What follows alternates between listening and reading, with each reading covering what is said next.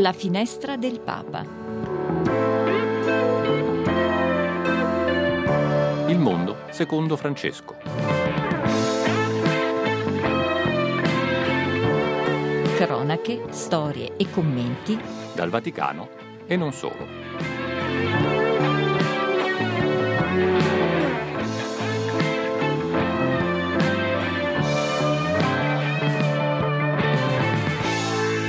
11.05 benvenuti alla finestra del Papa con Marina Marina Tomarro, Tomarro. buongiorno con me, con me sempre Federico Piana Oh, naturalmente. Tutti i giorni, tutti i giorni, naturalmente questa è una trasmissione che eh, dà la possibilità a tutti quelli che ci ascoltano anche di intervenire, perché no Marina, al 335 12 43 722, eh, vediamo un po' se c'è qualche messaggio, ancora no, ma stanno scrivendo, ad esempio Marilisa ha scritto un po' di tempo fa, ma insomma aspettiamo le vostre, le vostre anche risposte alle nostre domande, no Marina? Assolutamente, assolutamente, c'è sempre questa, questa cosa molto carina che i nostri ascoltatori ci possono mandare i messaggi, quindi naturalmente vi aspettiamo numerosi. Ma dobbiamo anche dire, Marina, che c'è un ospite che salutiamo, eh, lo presentiamo subito perché poi parleremo con lui di tante cose, anche della pace, della guerra che purtroppo c'è in Terra Santa. Don Romano De Angelis, assistente Unitalsi della sottosezione di Roma, benvenuto. Grazie e buongiorno a tutti. Perché parleremo Buongiorno. anche di pellegrinaggi, Marina, tra un po' riprenderanno, eh, grazie eh sì, a Dio. eh. eh sì. L'11 febbraio. Che bello, Eh, che ma poi daremo bello. tutti i particolari. Ma eh, Marina, adesso diamo un po' eh, un'occhiata a quelli che sono gli appuntamenti di oggi.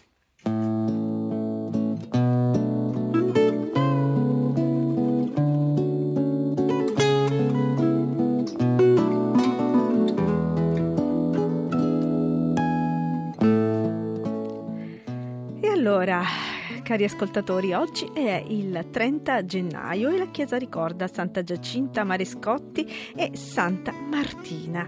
E come sempre dalle ore 12 dalla Santa Casa di Loreto potrete seguire la recita della preghiera dell'Angelus e del Santo Rosario, mentre alle 19 la Santa Messa celebrata dalla Basilica di San Giuseppe al Trionfale in Prati a Roma. E oggi a Milano alle 18 la senatrice Liliana Segre porta la sua testimonianza 80 anni dopo la deportazione ad Auschwitz.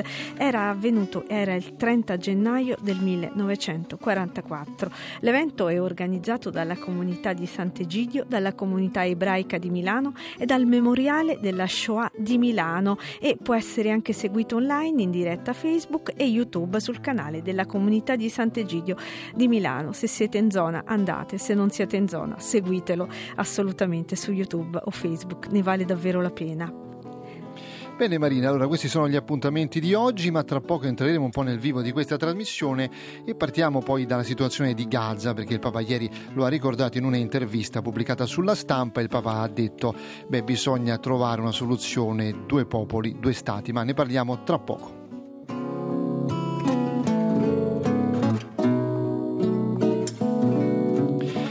Allora Marina, ieri il Papa eh, in un'intervista alla stampa ha praticamente sostenuto la possibilità che ci debba essere una soluzione diplomatica, quella che è una drammatica guerra che sta consumando tantissime vite. E ieri il Papa ha ricordato anche eh, queste videochiamate che lui fa eh, quasi Sì, tutti i giorni sì. alla parrocchia, parrocchia. di Gaza, perché lì la situazione è drammatica, no? lo sappiamo. E questa mattina sono riuscito a intervistare il parroco di Gaza, padre Gabriele Romanelli, che ci ha fatto un po' uno spaccato. Dobbiamo dire che padre Romanelli non è presente lì a Gaza perché è uscito prima del 7 ottobre, prima di questo scoppio della guerra e non è potuto più rientrare. Eh, sentiamo cosa ci racconta e poi lo commentiamo anche con il nostro ospite in studio. Eh, ieri il Papa in un'intervista alla stampa è tornato di nuovo a chiedere la pace per la Terra Santa. Ecco, io ti chiedo però di fare una fotografia di quello che sta accadendo lì dove sei tu eh, e poi anche a Gaza, perché immagino che la situazione lì sia ancora più drammatica. Ecco, che situazione c'è ad oggi? Bene, eh, come sapete e purtroppo, devo dire purtroppo, sono a Gerusalemme perché dall'inizio di questa guerra, il 7 quel tragico 7 ottobre, non sono più riuscito a tornare in parrocchia, nella mia parrocchia della striscia di Gaza, nonostante che voglio e stiamo cercando di poter eh, raggiungere lì la comunità. E qua a Gerusalemme eh, la situazione beh, è tutt'altra, è molto diversa di quella che eh, vivono le persone nelle strisce, però tuttavia eh, in tutti i territori palestinesi e in tutta la Terra Santa, sia Palestina o Israele, eh, veramente si fa sentire questa guerra e questa situazione atroce.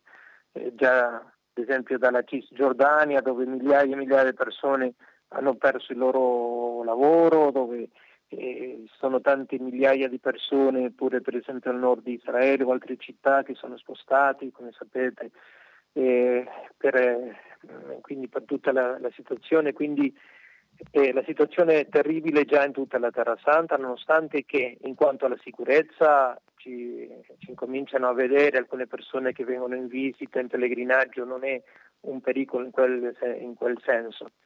Eh, la situazione di instabilità, cioè in quel senso. Però la cosa drammatica è nelle strisce di Gaza. Eh, I nostri parrocchiani stanno bene, come se può essere bene in un luogo di guerra, in un momento di, di guerra.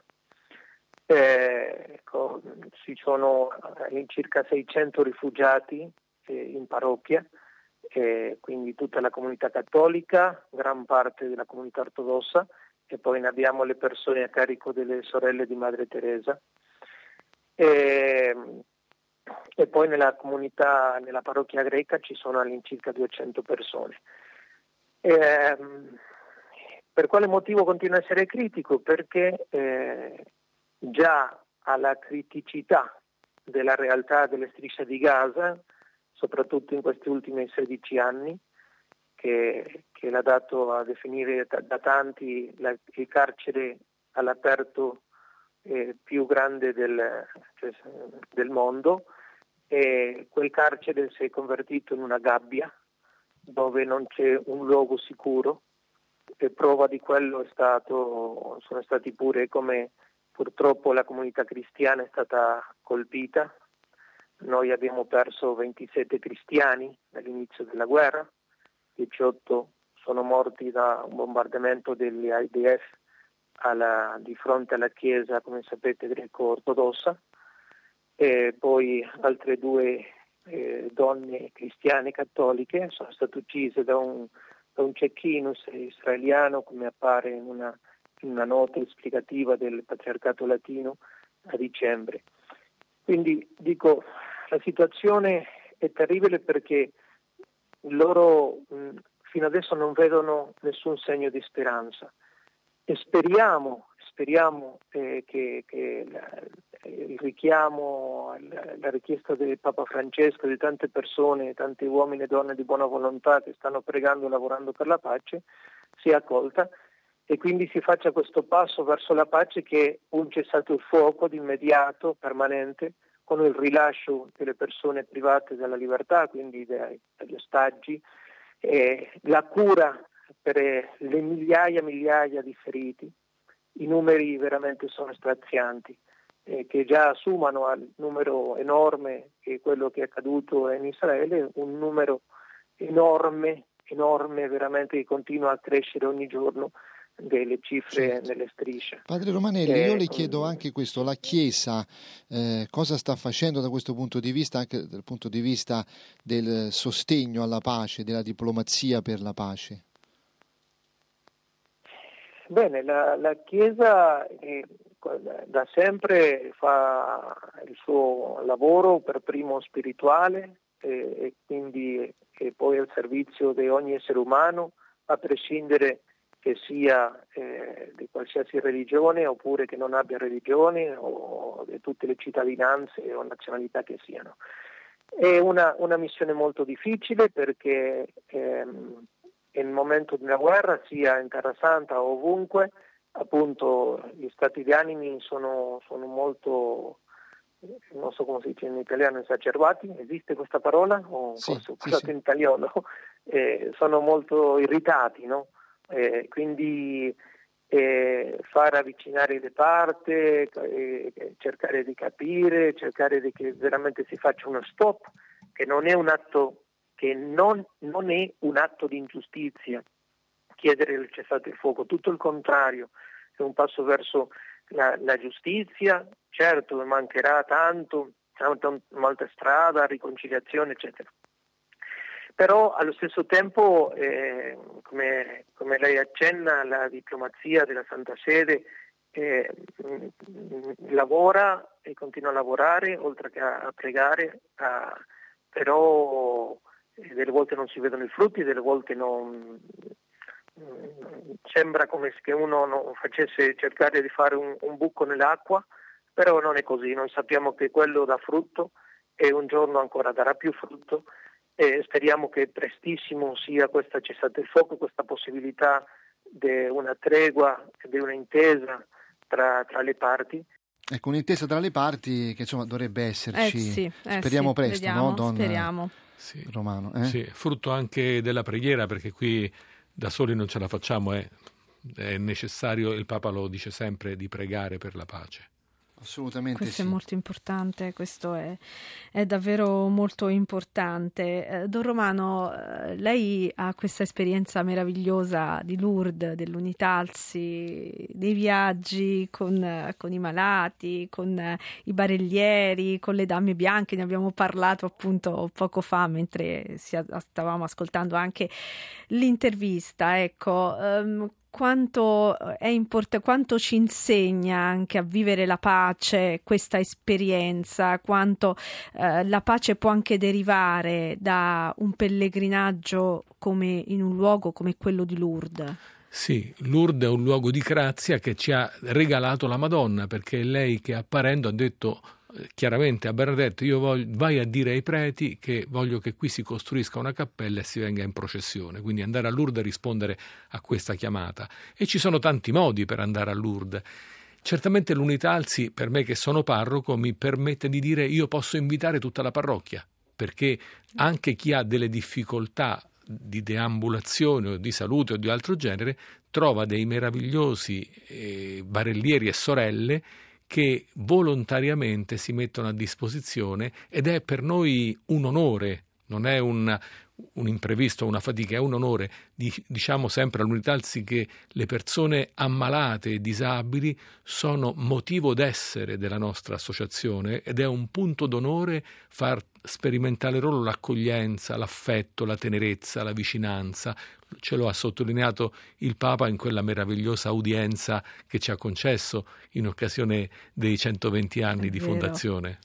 Don Romano, eh, tu hai fatto qualcosa per la pace no? con la tua parrocchia, perché hai pubblicato delle lettere aperte da Gerusalemme in tempo di guerra di Don Filippo Morlacchi che si trova proprio a Gerusalemme e che hai stampato tu di tua iniziativa con la tua parrocchia che è quella di San Luca Evangelista a Roma e ha dato un frutto concreto, no? Sì. Raccontaci com'è andata. È andata benissimo perché l'idea è stata, ma queste lettere che giravano, perché noi chiedevamo a Don Filippo come vanno le cose, erano talmente belle, talmente dense, che mi è venuto in mente, ma facciamo un regalo alla comunità per Natale. Le abbiamo raccolte in questa piccola pubblicazione e offerte gratuitamente, però dicendo che venivano da lì. Tutti conosciamo la situazione di Gaza e, e delle altre anche di Betlemme e allora ho detto loro, le lettere sono a disposizione gratuitamente. Chi vuole c'è un salvadanaio o c'è un IBAN e fate la vostra offerta se volete. Sono andate via mille lettere e alla fine, raccogliendo tutte le offerte, c'erano 4.895 euro che io ho mandato al patriarcato, al cardinale certo. di Saballa. Un gesto concreto, ma c'è stata una storia di una signora che, che mi ha sì, colpito quando me l'hai raccontato. Eh, sì, c'è stata un'offerta notevole che viene da una famiglia dove c'è una croce grande, una disabilità di una figlia, una disabilità importante e certamente non c'è un benessere economico in una zona di Roma un pochino dove c'è più povertà, certo. ma questa famiglia che conosce la sofferenza perché ormai questa ragazza è grande e fin da bambina ha una sofferenza, vedete la sofferenza quando non incattivisce fa da maestra. Io conosco quanto si soffre, e lì a Gaza, e lì in, in Terra Santa, e lì certo. ci sono problemi, e hanno fatto un'offerta molto generosa. E questo è molto bello, questa è una cosa che, che colpisce, forse ci ricorda un po' anche la, mm, la, storia che ci racconta poi nel Vangelo Gesù della povera vedova che mette gli spiccioli e quegli spiccioli però sono alla fine tutto ciò che ha, non sono eh, diciamo ciò che le avanza come a volte succede e invece sono proprio tutto ciò che ha.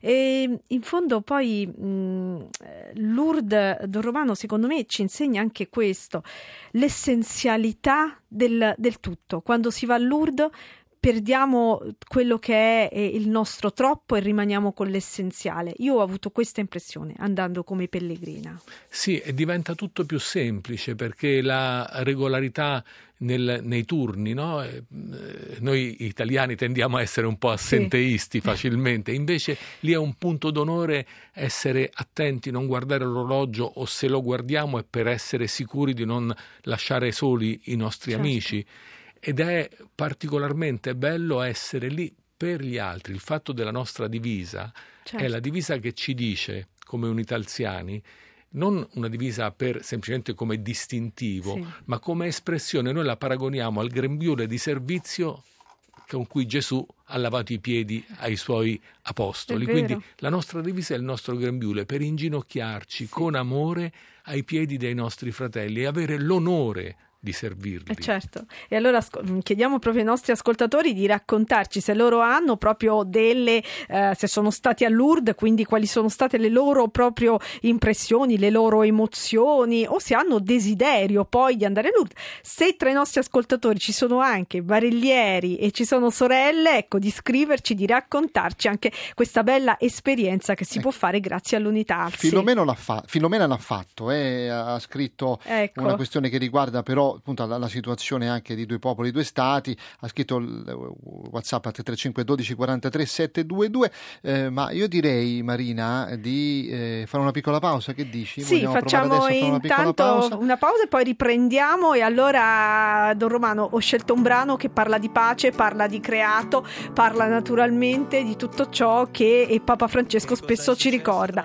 Loro sono gli Eugenio in via di Gioia e il brano è Terra. Piangi tanto, dicono è colpa mia. Stiamo bruciando e non è gelosia. Mi manca il tuo respiro, lo sai. Amore, il caldo che divampa qua giù. Si muore. Ti ho data per scontata, però sono un povero stupido. Non lo so come si fa a far tornare un fiore. Adesso come si fa a placare il mare? Come si fa? Vorrei implorare il cielo, urlare scusa, sono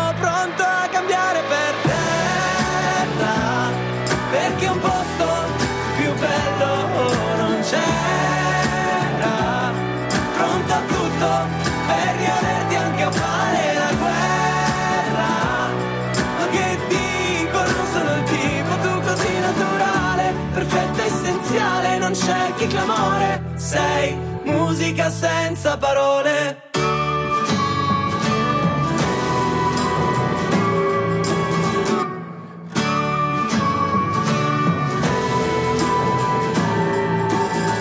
Niente più rifiuti tra noi. Amore. Vorrei tornare indietro, lo sai. Cambiare. E ascoltare chi diceva se la stressi le stai addosso e non la pianti. Guarda che non durerà.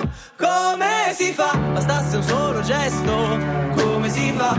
Un pensiero, un testo, un verso per dirti. Mi sono perso, ma resti l'unico orizzonte per un naufrago nel mare.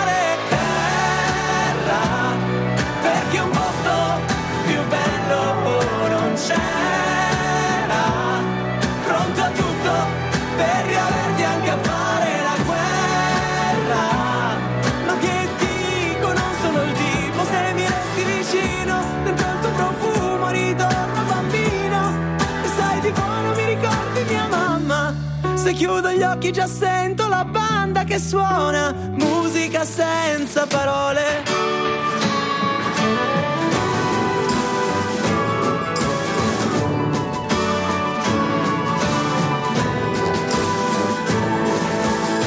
sarà, sarà come un canto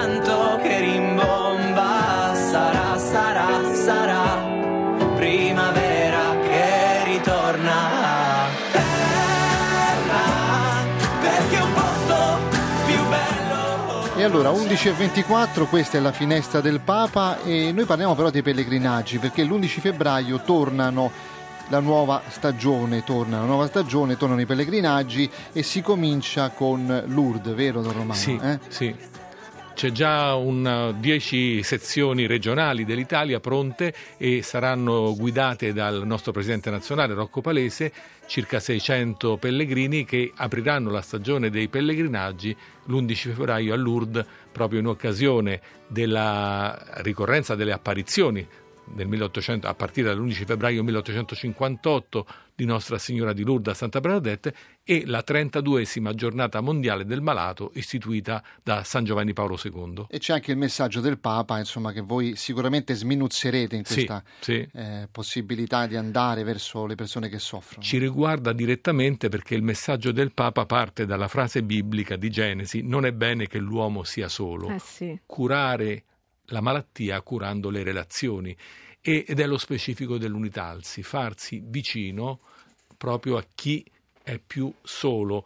L'unitalsi nasce proprio grande, grazie a questa cura delle relazioni quando un malato arrabbiato con Dio e con la Chiesa nel 1903 Giovanni Battista Tomassi decide di partire per sfidare la Madonna portandosi una pistola e dicendo se la Madonna non mi guarisce io mi suicido alla grotta.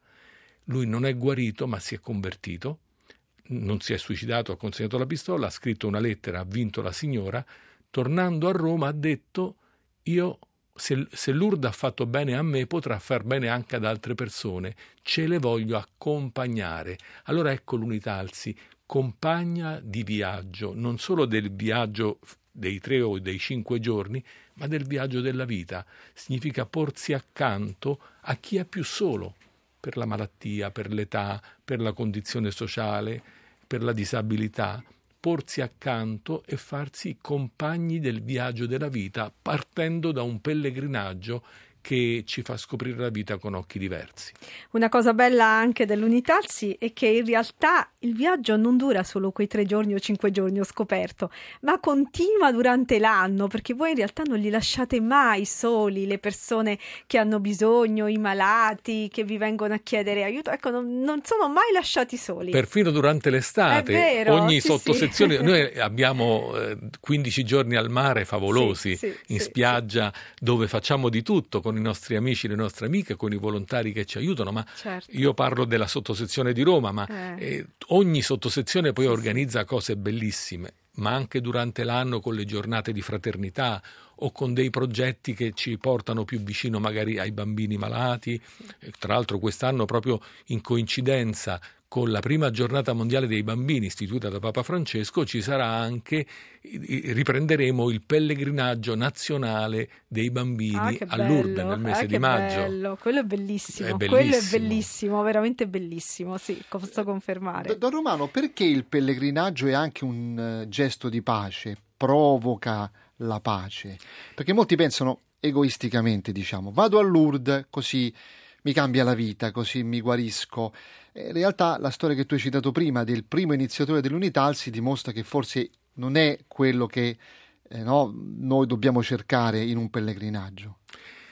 Esatto, perché se non c'è la pace innanzitutto nel cuore, e non ci potrà essere la pace tra di noi. Allora noi siamo tutti molto litigiosi, molto permalosi. Andare a Lourdes significa vivere un'esperienza spirituale, fraterna e caritativa con tutti i limiti che abbiamo ciascuno di noi e tutte le frizioni, le scintille, però l'esperienza di un amore più grande, che è quello che ci fa sentire la Madonna. C'è nella Basilica del Rosario una bellissima immagine della Madonna che dice a Gesù per Maria. Se noi andiamo da Maria, ci prende per mano e ci porta da Gesù. L'esperienza spirituale di Lourdes è il primo miracolo, quello che non potrà mai essere certificato al bureau medico, ma riporta la pace nei cuori, tante persone.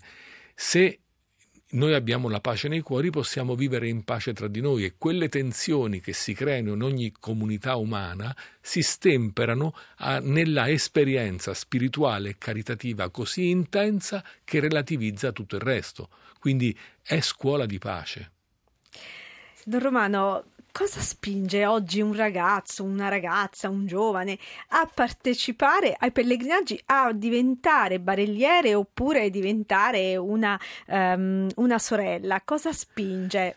Ah, spesso sono le testimonianze degli amici. Molti eh, vengono sì. perché qualche amico, qualche amica che ha fatto l'esperienza e dice vieni con me e allora in fiducia e poi diventano veramente entusiasti. C'è il caso di una ragazza, adesso recentemente felicemente mamma di due gemelli, Marta, che invece si ritrovò iscritta dai genitori che in occasione dei 18 anni le hanno regalato il pellegrinaggio a Lourdes come sorella, perché eh. lei si è ritrovata così ed è rimasta affascinata, affascinata sì. ha, ha vissuto un'esperienza che ha veramente segnato la sua vita grazie ai genitori che l'hanno in qualche modo instradata. Sì, Quindi eh. sono tante un po' le occasioni. Eh? Sì, e questo ricorda un po' anche quello che è successo a me tantissimi anni fa. Ne parlavo con lei che nel 2003 ho fatto anche io la sorella in un momento della mia vita non felicissimo.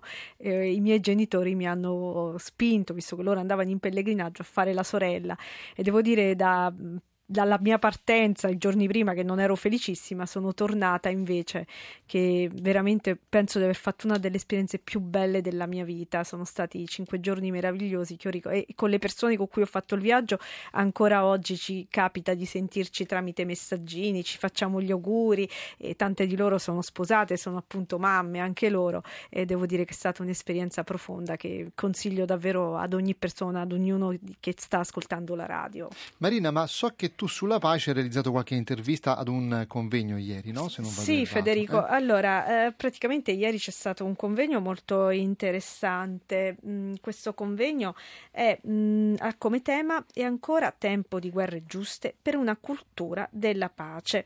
Questo è stato l'interrogativo che ieri pomeriggio ha fatto da filo conduttore all'incontro promosso dall'Ufficio per la cultura della diocesi di Roma, eh, che si è svolto, come appunto ti dicevo ieri sera, in un posto molto bello bello, tra l'altro, che io non conoscevo, la Galleria dei Miracoli, che è legata a Santa Maria dei Miracoli eh, Don Romano. Io non sapevo questa chiesa in via del Corso, ma bellissima, eh, dove c'è questo parroco meraviglioso che prossimamente avremo anche come ospite. E devo dire che sono rimasta eh, veramente stupita, bellissimo è stato. E i protagonisti dell'appuntamento erano il, sono stati il direttore dell'ufficio diocesano, Monsignor Giuseppe Lorizio, e il giornalista Marco da Milano. E allora andiamo ad ascoltare proprio da Giuseppe Lorizio ehm, cosa vuol dire parlare di guerre giuste, perché è un ossimoro. La guerra non è mai giusta. La guerra fa schifo, ha ragione il Papa, fa schifo. E allora andiamo ad ascoltare l'intervista che ho fatto a Monsignor Lorizio. Pace e guerra giusta. E parlare di guerra giusta è mm, assurdo. È un ossimoro. È un ossimoro, esatto. Cioè, nel senso che se eh, la ragione ci porta verso la giustizia, la guerra è assolutamente irrazionale e noi continuamente non ci stancheremo mai di ripeterlo come credenti, eh, il Papa stesso lo ripete continuamente purtroppo eh, ci sentiamo anche isolati da questo punto di vista perché sembrerebbe che le ragioni eh, interventiste eh, siano maggiori, superiori rispetto alle ragioni di chi ritiene che invece vada cercata una mediazione in tutti i sensi. In questo incontro si è parlato molto della necessità del terzo che media e in questo momento storico è solo la Chiesa Cattolica che sta tentando questa mediazione e non viene spesso compresa perché si ritiene che eh, ci sia una sorta di mentalità neutralistica o di buonismo pacifista. Invece il pacifismo non è affatto buonismo, ma è militanza concreta perché eh, gli uomini non si scannino tra loro quanto è importante oggi anche il ruolo di Papa Francesco, tantissimi sono i suoi appelli contro la guerra, l'ultima intervista quella proprio alla stampa, ecco allora quanto esatto, quanto è importante proprio il suo forte intervento. Cioè il fatto che lui tenti sempre di essere presente nel mondo mediatico anche in maniera non convenzionale, cioè eh, partecipando per esempio a trasmissioni televisive o esponendosi alle interviste, eh, potrebbe sembrare ad alcuni un modo di, eh, di, es- di mettersi in mostra, invece è un modo di presenza nel dibattito più attuale che coinvolge la maggior parte delle persone, per dire la posizione della Chiesa, ma più che della Chiesa, io direi del Vangelo. Cioè in ultima analisi si tratta di offrire una testimonianza evangelica al di fuori e al di là delle sacrestie, dei luoghi che di solito siamo abituati a frequentare. No? Quel discorso della Chiesa in uscita ha anche una valenza mediatica da questo punto di vista e, e il Papa lo fa.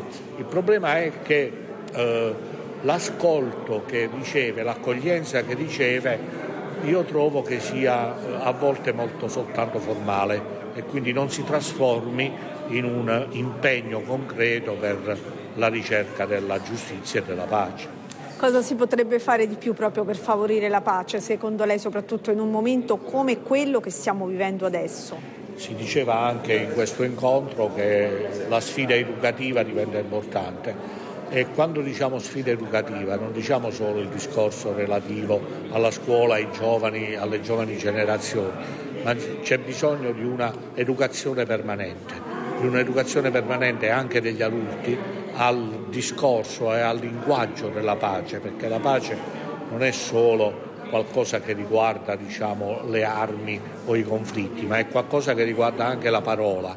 Allora, parole di pace eh, vuol dire parole che non alimentano le contrapposizioni e insegnare queste parole spetta agli educatori, a noi educatori l'importanza dell'educare proprio alla pace, educare proprio le giovani generazioni alla pace, Don Romano. E questa è una cosa molto importante che ci ha ricordato Monsignor Giuseppe Lorizio. Sì, perché tra le giovani generazioni ormai c'è questo che si chiama lo stile del branco, questo non controllo dell'aggressività che tutti abbiamo dentro. Quindi davvero è necessario fare scuola di pace ed è interessante come il Papa, proprio nel messaggio per l'11 febbraio, ci riporta a questo quando ci parla delle forme di solitudine da superare. Ha citato chiaramente la solitudine della pandemia, però la frase forte che dice è la guerra è la più terribile delle malattie sociali e le persone più fragili ne pagano il prezzo più alto. Ma i grandi incendi nascono dalle piccole scintille. Le grandi guerre si cominciano a, prevenire curando la pace nel cuore dei ragazzi, dei giovani, aiutandoli anche nelle parrocchie a stare insieme e anche l'unità alzi è un modo per riunire dei giovani e all'insegna di un'esperienza più alta che è quella della preghiera e del servizio, ritrovare la capacità di andare d'accordo ai piani a livelli più alti. Come poi si torna eh, cambiati da Lourdes, l'abbiamo sì. detto anche prima. No?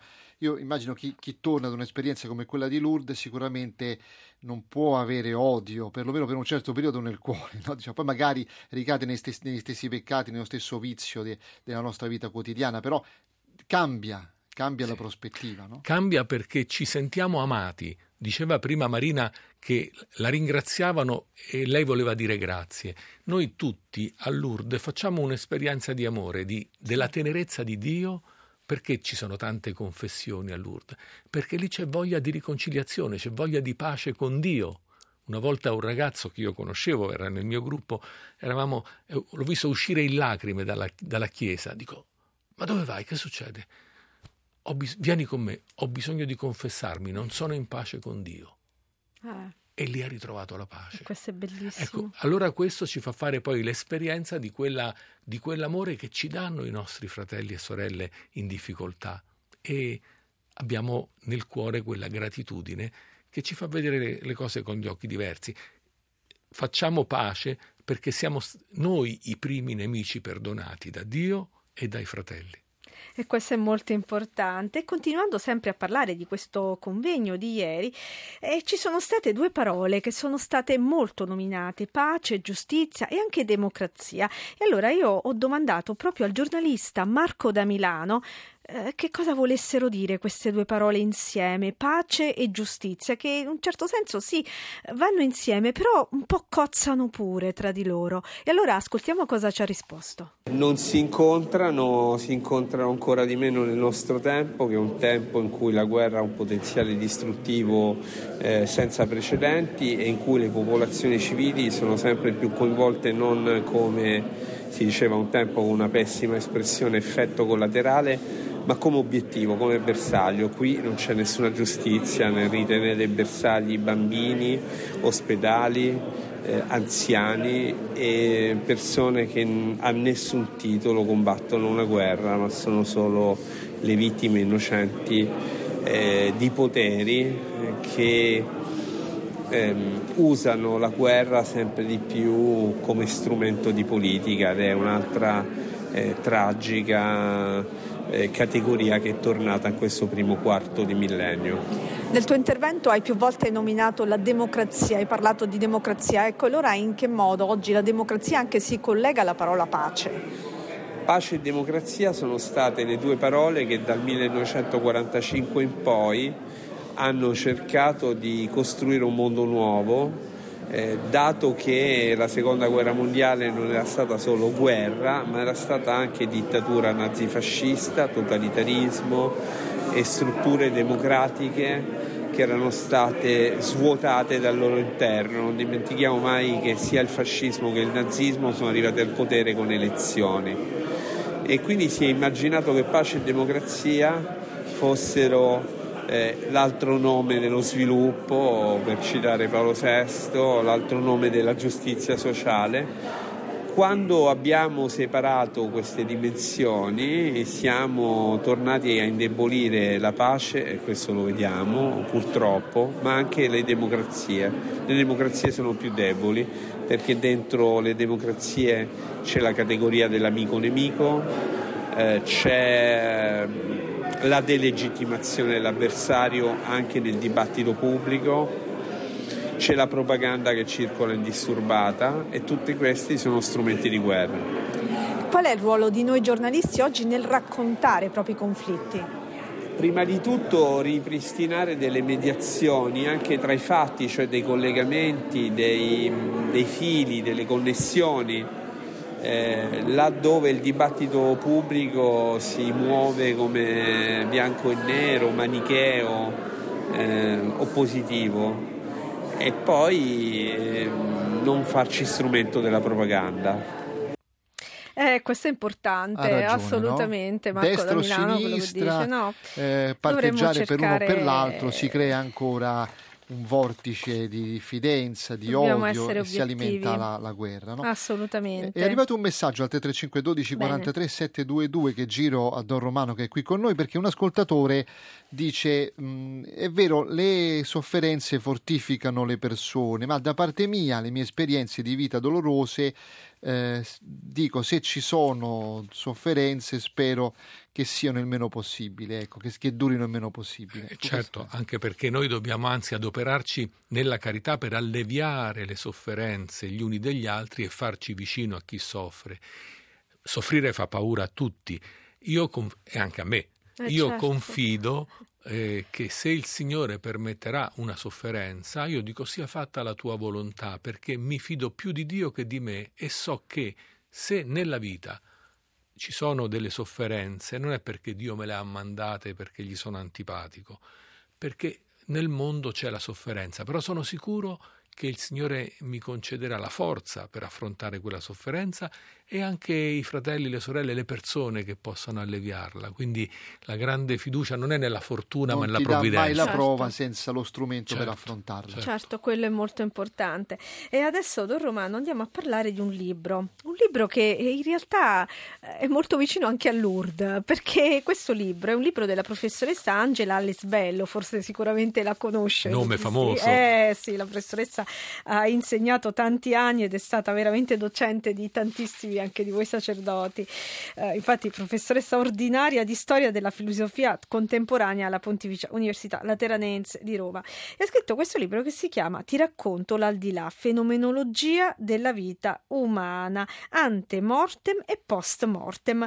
Eh, perché è l'origine e la fine della vita. Eh, non è un argomento poi facile da accettare, però nel corso della storia ci sono stati tanti filosofi, teologi, teologi, mistici, fantastici visionari che si sono proprio fermati un po' a riflettere su quella che era la situazione di confine che è la morte, su quello che ci potrebbe essere poi quello che c'è oltre la morte.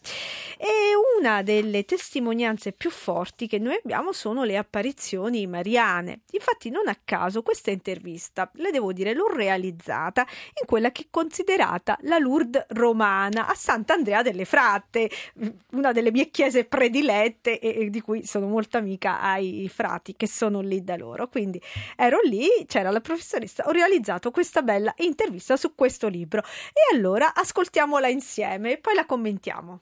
Le apparizioni mariane sono una testimonianza che la nostra vita non si conclude in questa dimensione terrena, ma continua in un'altra dimensione, perché Maria viene da un'altra dimensione nella quale noi tutti andremo, ma ci sollecita a vivere durante questa vita secondo un criterio di perfezione, perché non sarà neutro il modo di vivere nell'aldilà potremmo continuare nella perfezione, ma potremmo anche non eh, essere adeguati e quindi quello che noi chiamiamo inferno.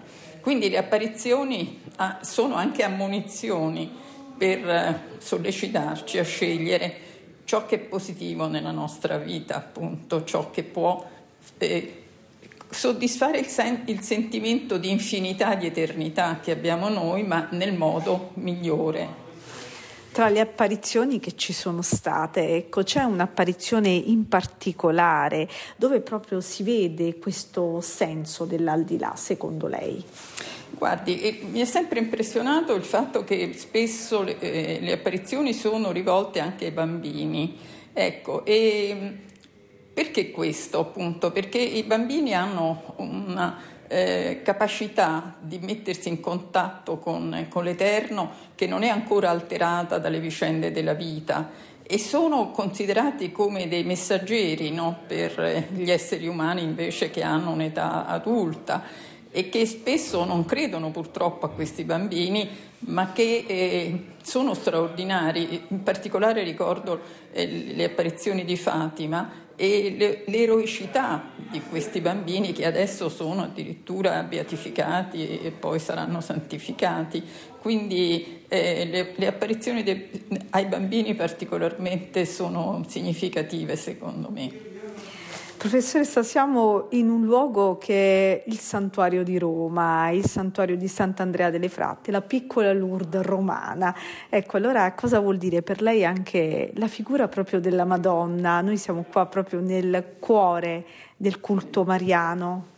Ecco, la figura di Maria che è una creatura naturalmente privilegiata, però eh, ci, ci, dice che eh, Mm, è possibile appunto che le anime che si trovano, le persone, io direi le persone che si trovano nell'aldilà si possono mettere in contatto con l'aldilà, ma appunto come dicevo per eh, sollecitarci. Nel caso specifico mh, mm, certamente colpisce il fatto che questo eh, signore, questo eh, ebreo, che eh, eh, disprezzava naturalmente il cristianesimo e i cristiani, possa essere stato trasformato e modificato in, in, in, un momento, in un, un, in un attimo, eh, accolto veramente attraverso la figura di Maria un messaggio che veniva dall'aldilà, veniva da Dio, ma Dio non è solo nell'aldilà, Dio è presente nel nostro cuore, è,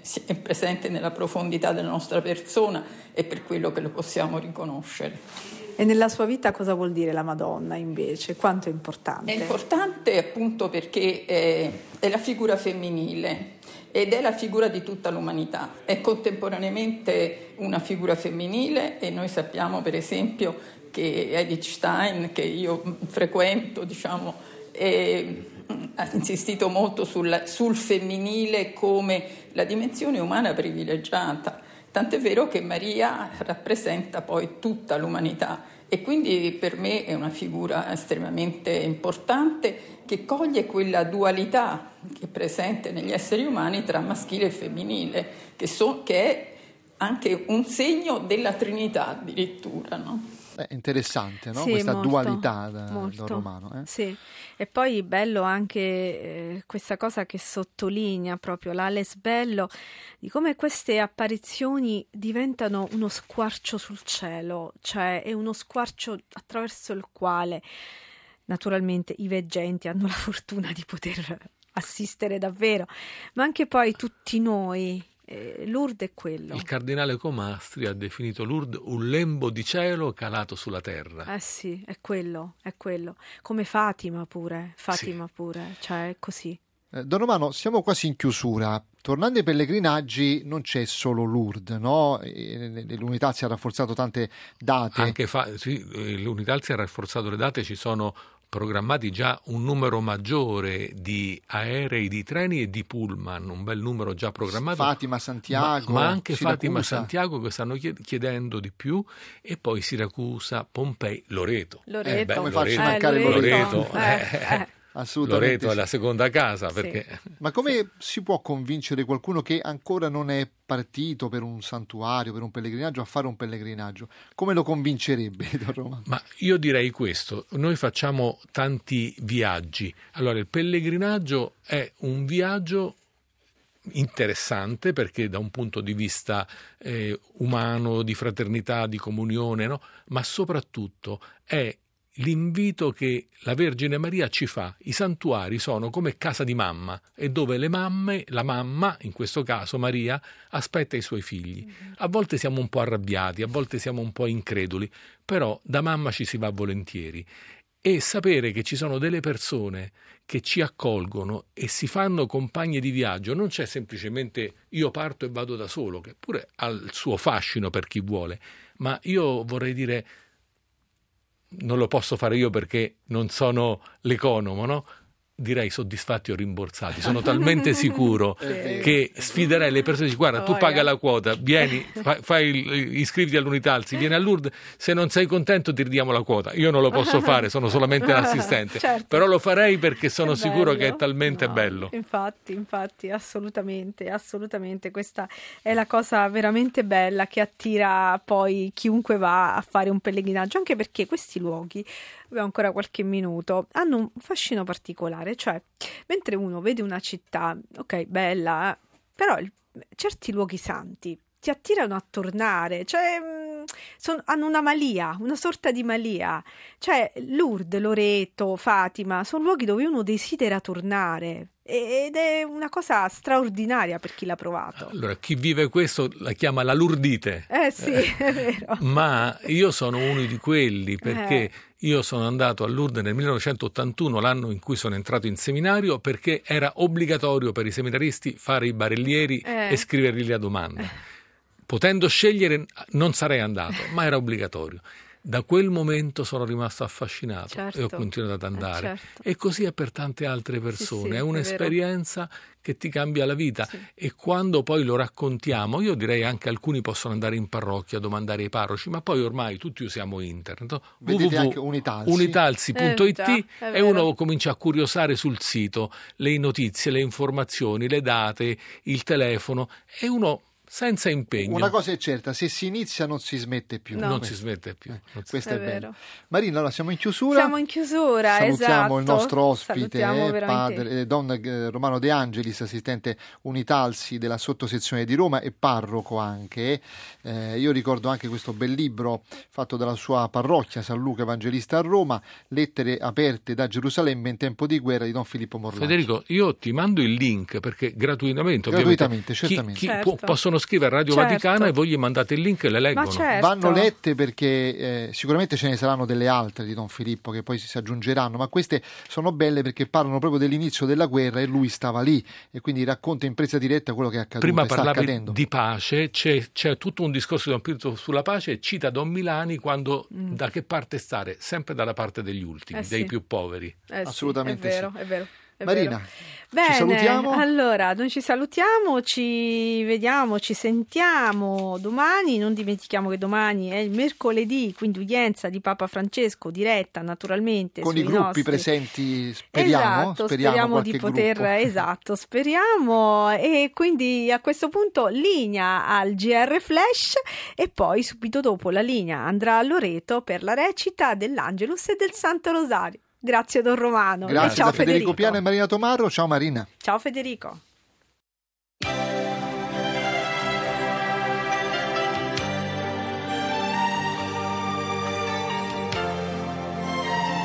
Sta cadendo la notte sopra i tetti di Roma. Tra un gatto che ride e un altro che sogna di fare l'amore. Sta cadendo la notte senza fare rumore. Sta passando una stella sui cortili di Roma e un telefono squilla, nessuno risponde a una radio che parla. È vicina la notte, sembra di accarezzarla.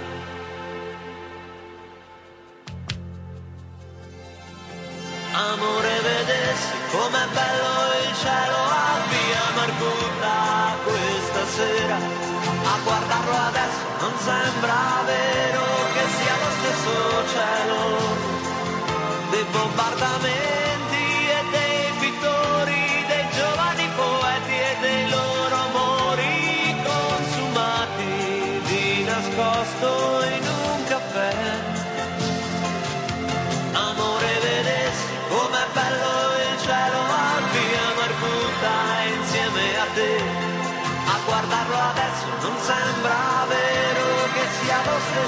cielo che ci ha visto soffrire, che ci ha visto partire, che ci ha visto